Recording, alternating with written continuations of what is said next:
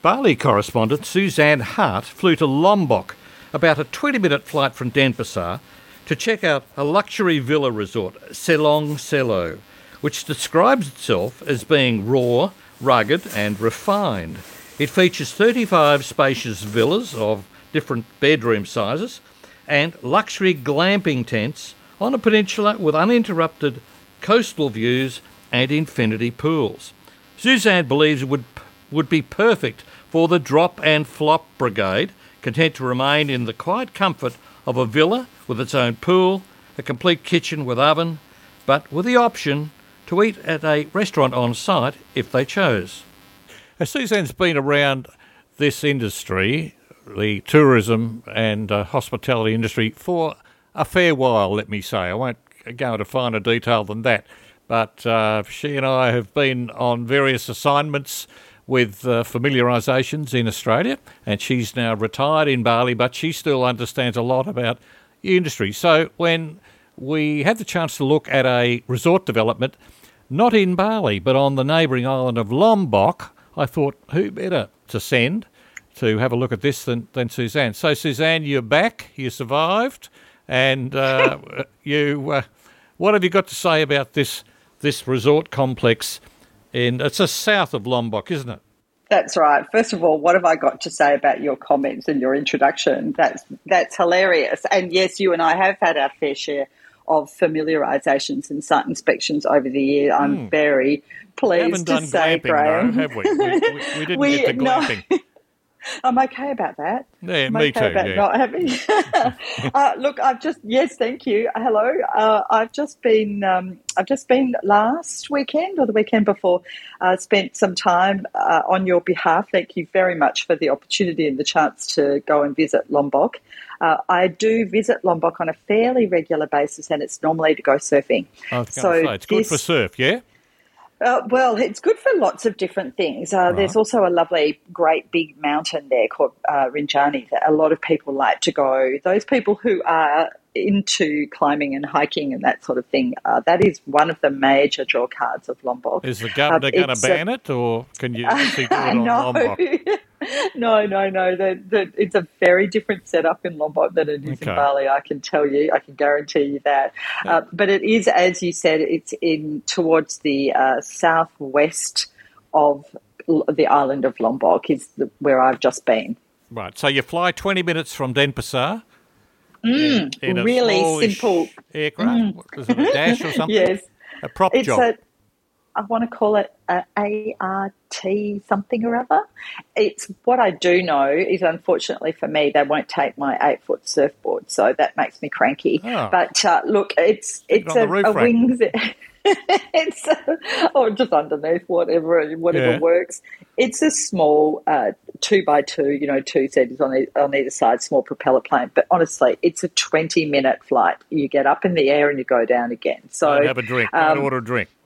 uh, you don't order anything. By the time you get up and have a little nap, it's time to come down again. It Hmm. looks very efficient. It's a very quick, easy way to get over there. Okay. So you got to um, you got to the airport on uh, on Lombok. How far is it from the airport to the resort? About 25 minutes, which is a little bit of a blessing because normally when I go to surf, I probably sit in the car for about 45 minutes. And sometimes I feel like that's a bit tedious. Oh, I'm very the impatient traffic, when I, yeah, oh, it's just a, it's just a distance thing. Right. And uh, you know, when I want to get somewhere, I want to get somewhere fast. It's just my my attitude, really. But anyway, uh, this is 25 minutes uh, from the airport, so it was a really nice, easy drive, uh, a really quick trip. And as you come around the corner, it's a little bit with. I felt a little bit like uh, being back at home in Victoria on the Great Ocean Road. You know, when you Oh. come around a corner and all of a sudden you just look out and think, oh my goodness, jaw dropping view from Right. way up on the top of the hill. Yeah, really stunning uh, Okay. landscape. So this is on a hill. Mm. It's very, Lombok itself is mostly very hilly. Right. Uh, the whole uh, west coast of Lombok. I remember the very first time that I came in on a ferry um, from Padang Bai, which is a little bit further up the east coast of Bali. The very first time I came in, and then we had a car take us all the way down south Yeah. of the island. Um, it's a really, really, it's imagine a Great Ocean Road that goes for a very long way. It's a very hilly um, uh, ride, Okay. not for those people who uh, are car sick. or be prepared, is what I say. Okay.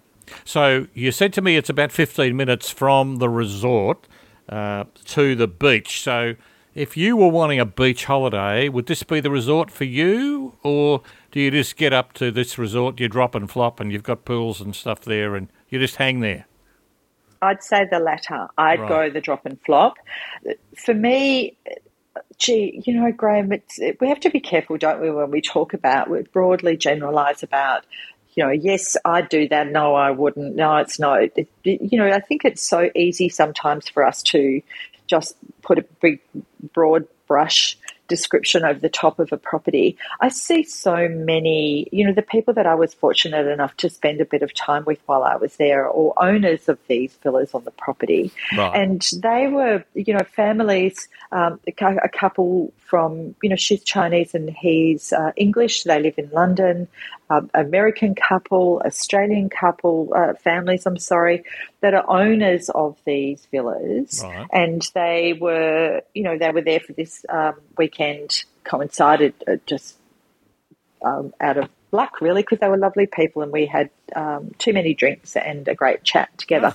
but I see that what they said is that they just love that they just come and see it and they don't worry about anything, and all they really do is go to and from the restaurant uh, to mix it up a little bit, but they spend a lot of time in these beautiful villas with a lovely pool and every facility that you really need to have just a, a drop and flop kind of Right. holiday.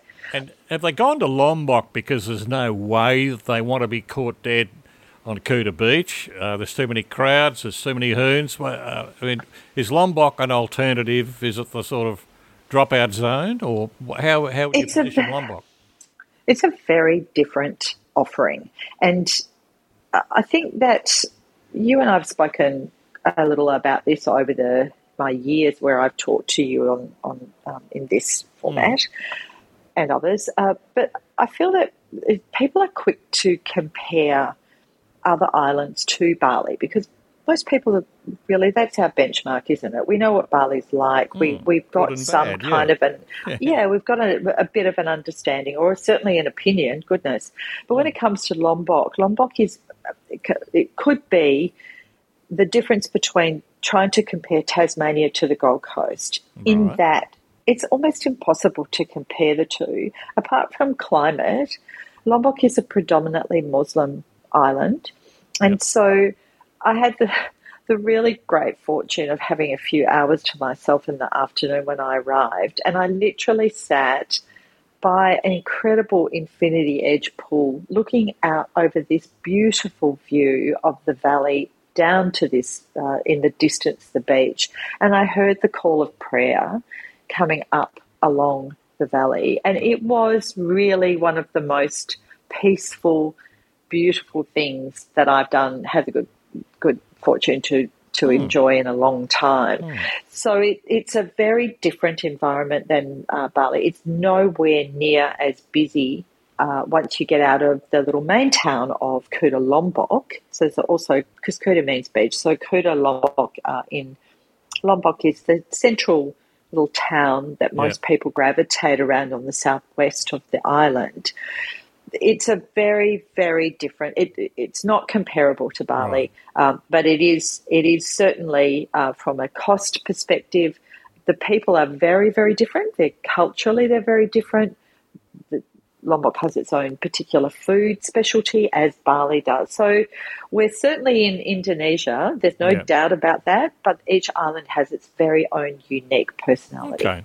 Well, if some, I guess if people had been going to Bali for a while and you had a family, would it be cheaper to go and take a villa in Lombok? Forget about having to Oh. fly there, but like would be a lot cheaper. Potentially, yeah, potentially. And before the pandemic, Air Asia was flying direct from Perth. I'm not sure if it was any other destinations in Australia. They mm. were flying direct from Perth to Lombok. Okay. So, you know, that was a real bonus for a lot of people. Sure. I, I think it's a great family destination. I think that it's a really great option. I've certainly met lots of great families on my travel surfing, and I see that the, the beach and the area at Selong Belanak, which is the beach that uh, sits at, you know, at the base of uh, where the Selong valley you're talking Selo, about. Yeah. yeah, down the valley is um, is a stunning white beach that's very old school.